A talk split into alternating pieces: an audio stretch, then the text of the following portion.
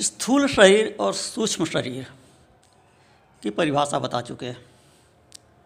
अब बताते हैं कि कारण शरीर क्या है। तीन प्रकार के शरीर होते हैं, आरंभ में बता चुके हैं। स्थूल शरीर, सूक्ष्म शरीर और कारण शरीर। इन तीनों शरीरों को जानकर इनसे परे जाना होता है। तो बताते हैं कारण शरीर क्या है। कारण शरीरम किम? उत्तर देते हैं, अनिर्वाच्यानाद्य विद्यारूपम शरीरद्वय से कारणभूतम सत्स्वरूप अज्ञानम यदस्ति तत्कारण शरीरम। अनिर्वचनीय, अनादि, अविद्यारूप, दोनों शरीरों का कारण होता हुआ अर्थात स्थूल और सूक्ष्म शरीर का जो कारण होता है, वही अज्ञान रूप जो है, वह कारण शरीर है। सूक्ष्म शरीर का निर्माण क्यों होता है? स्थूल शरीर का निर्माण क्यों होता है? कारण शरीर के नाते। इसीलिए उसको कारण शरीर कहते हैं, क्योंकि वह स्थूल और सूक्ष्म शरीर के निर्माण का कारण है। अच्छा अब वह कारण क्या है? अज्ञान। किस चीज़ का ज्ञान? अपने स्वरूप का ज्ञान। आत्मा का ज्ञान। अपना जो वास्तविक स्वरूप है, उसका अज्ञान। तो अपने वास्तविक स्वरूप का ज्ञान नहीं होने के कारण, उसका अज्ञान होने के कारण सूक्ष्म शरीर और स्थूल शरीर की प्राप्ति होती है। तो कहते हैं कि ज्ञानी लोग जो हैं, उनका शरीर क्यों है? स्थूल शरीर क्यों बना हुआ है? स्वाभाविक प्रश्न उठता है कि यदि इन तीनों शरीरों का भेदन कर लेने से ज्ञान होता है, मुक्ति मिलती है और ज्ञान ही मुक्ति है ज्ञान ही ब्रह्म है प्रज्ञानम ब्रह्म। तो जिनको ज्ञान हो गया, उनका फिर स्थूल शरीर क्यों बना हुआ है? इसका उत्तर यह है कि यह स्थूल शरीर जो प्राप्त हो गया प्रारब्धवश प्राप्त हो गया। स्वरूप ज्ञान करने के लिए ही प्राप्त हुआ और सुख दुख भोगने के लिए प्राप्त हुआ। तो कर्म जनित सुख दुख भोगने के लिए प्राप्त हुआ और ज्ञान करने के लिए भी प्राप्त हुआ। तो ज्ञान हो गया तो उसके बाद इस शरीर से मोह नहीं रह जाएगा, शरीर में आसक्ति नहीं रह जाएगी, लेकिन प्रारब्धवश जो शरीर बन गया है, वह शरीर जब तक प्रारब्ध है, तब तक रहेगा। यह कर्म का विधान है। कर्म तीन प्रकार के होते हैं। संचित कर्म, प्रारब्ध कर्म, क्रियमाण कर्म। संचित कर्म वो हैं जो आपके कर्मों का कोष बना हुआ है। बैलेंस, बैंक में बैलेंस की तरह से बना हुआ है। उस बैलेंस में से थोड़ा सा विड्रा किए उसे खर्च कर रहे हैं। शेष बैलेंस उसमें पड़ा हुआ है। सेविंग अकाउंट में से जितनी आवश्यकता है, आप समय समय पर निकालते रहे, शेष बैलेंस उसमें बना हुआ है। और आप अपने बचत से उसमें और बैलेंस बढ़ाते जाते हैं, या नहीं बचत हो पाती है तो उसमें से निकालते रहते हैं। तो इसी प्रकार से यह प्रारब्ध है।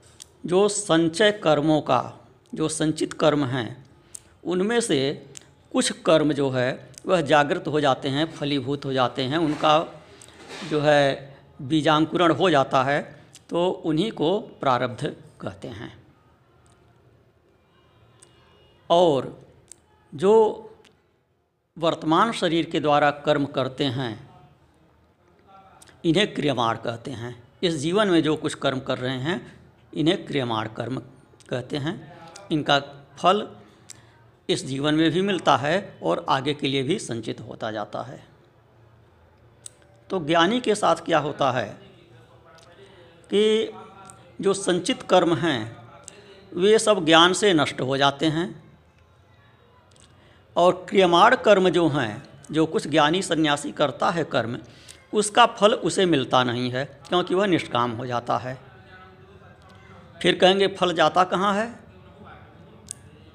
कर्म हो रहा है तो कुछ न कुछ उसका परिणाम निकलेगा, कुछ न कुछ फल मिलेगा ही। तो सन्यासी, ज्ञानी जो कर्म करता है तो उसके द्वारा जो पुण्य उत्पन्न होता है, ध्यान रखने की बात है कि पुण्य और पाप दोनों से परे होना होता है। पुण्य और पाप दोनों को ही छोड़कर तब मुक्ति होती है। यदि पाप रहित हो गए, पुण्य बना हुआ है तो भी मुक्ति नहीं होगी। तो उस पुण्य का फल, सुफल भोगने के लिए, सुख भोगने के लिए पुनः जन्म लेते रहना पड़ेगा। तो पाप और पुण्य दोनों का ही नाश करना होता है सन्यासी को, ज्ञानी को। तो जो क्रियमाण कर्म हैं ज्ञानी के, सन्यासी के, इस जीवन में जो कुछ कर्म वह कर रहा है, प्रथमतः तो कर्म का निषेध हो जाता है सन्यासी के लिए। कोई कर्म वह कर ही नहीं सकता।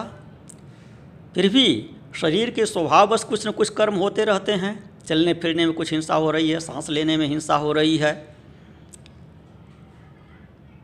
कुछ न कुछ पुण्य का भी संचय हो रहा है।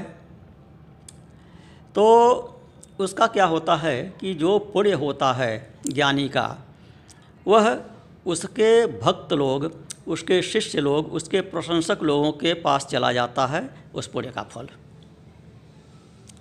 और उसके द्वारा जो कुछ भी पाप कर्म बन जाता है, उसका फल उसके निंदकों के पास चला जाता है।